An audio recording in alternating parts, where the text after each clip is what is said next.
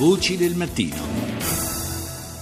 E adesso parliamo di uranio impoverito perché c'è stata un'audizione nel quale si è parlato dell'uranio impoverito e per Giorgio Trenta, che è il presidente dell'Associazione Italiana di Radioprotezione Medica, l'uranio impoverito sarebbe il, uh, diciamo, il mandante delle forme tumorali che sono state riscontrate nei militari che sono stati impegnati in zone di guerra. Una perizia che è stata letta dal presidente della commissione che è l'onorevole Giampiero Scano che adesso è in linea con noi. Buongiorno onorevole.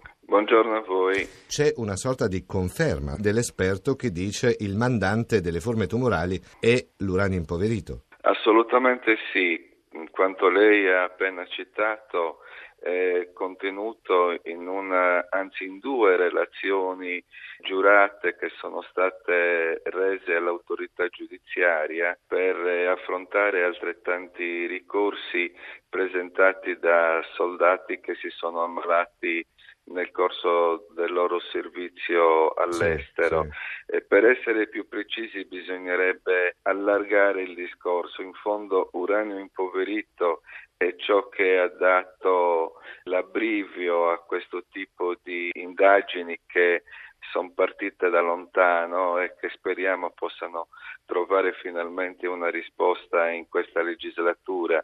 In verità i cosiddetti fattori patogeni nocivi sono molteplici e questo di fatto conferma la cosiddetta multifattorialità di una sindrome che poi si può verificare o in costanza del servizio militare, uh-huh. ma anche alcuni anni dopo aver servito. Un momento, quando parlo di servizio militare sto parlando del servizio dei professionisti, sì, perché certo, è, è, è noto che quello di leva, certo. ecco, di leva non c'è più. Quindi sì. è un principio che ormai è assolutamente definito, che di per sé non, eh, non contiene una carica di tipo accusatorio nei confronti delle forze armate, uh-huh. rappresenta una presa d'atto, il risultato di uno sforzo di onestà intellettuale dovuto al Paese per rasserenare un po' gli animi. Noi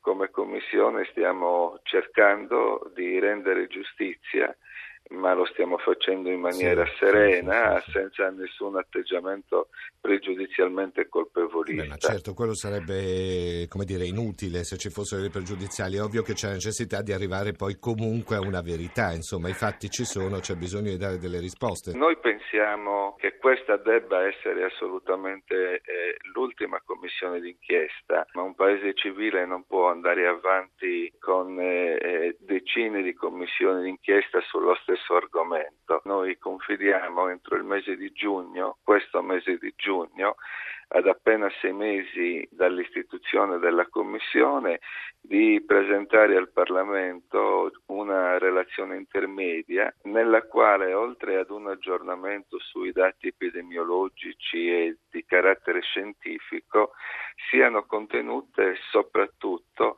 le proposte di tipo normativo. Senta, onorevole Scano, c'è un, altro, c'è un altro fattore. Io stavo leggendo anche delle dichiarazioni di Magrassi. Magrassi, lo ricordiamo, durante l'audizione in commissione parlamentare ha detto proprio questo livello di contenzioso così alto rischia di minare quelli che sono i rapporti tra Stato e militari. Come si cerca a questo punto anche di tenere un equilibrio estremamente delicato? È molto opportuno questo richiamo.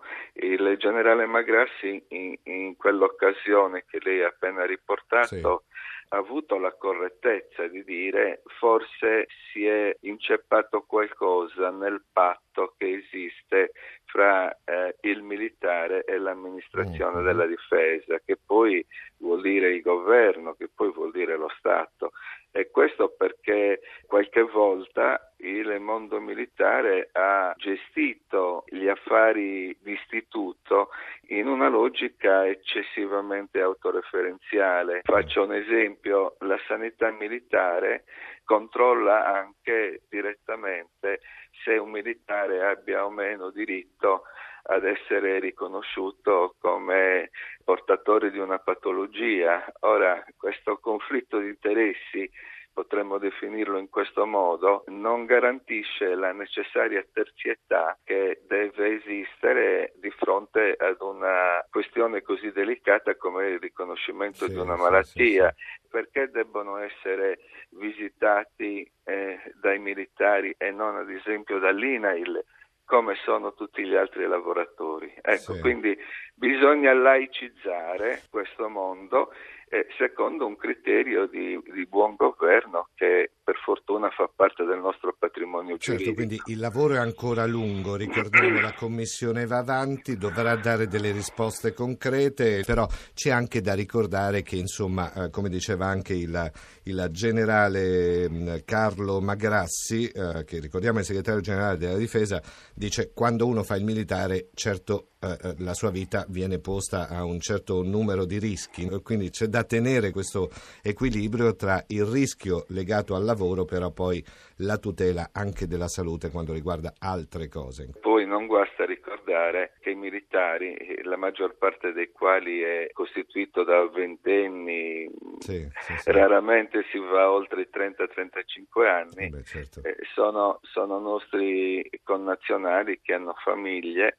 che vivono l'esposizione a determinati drammi mm. e che sopportano gli stessi dolori che sopportano coloro che non indossano la divisa. Quindi semplicemente, ma non è poco, un atto di civiltà che non significa regalare condizioni privilegiate a nessuno, significa però non negarle quando queste spettano e competono, non negarle a nessuno. Io ringrazio il Presidente della Commissione d'inchiesta sull'uranio impoverito, l'onorevole Giampiero Scano, per essere Grazie. stato con noi. Buona giornata, grazie, a buon lei, lavoro.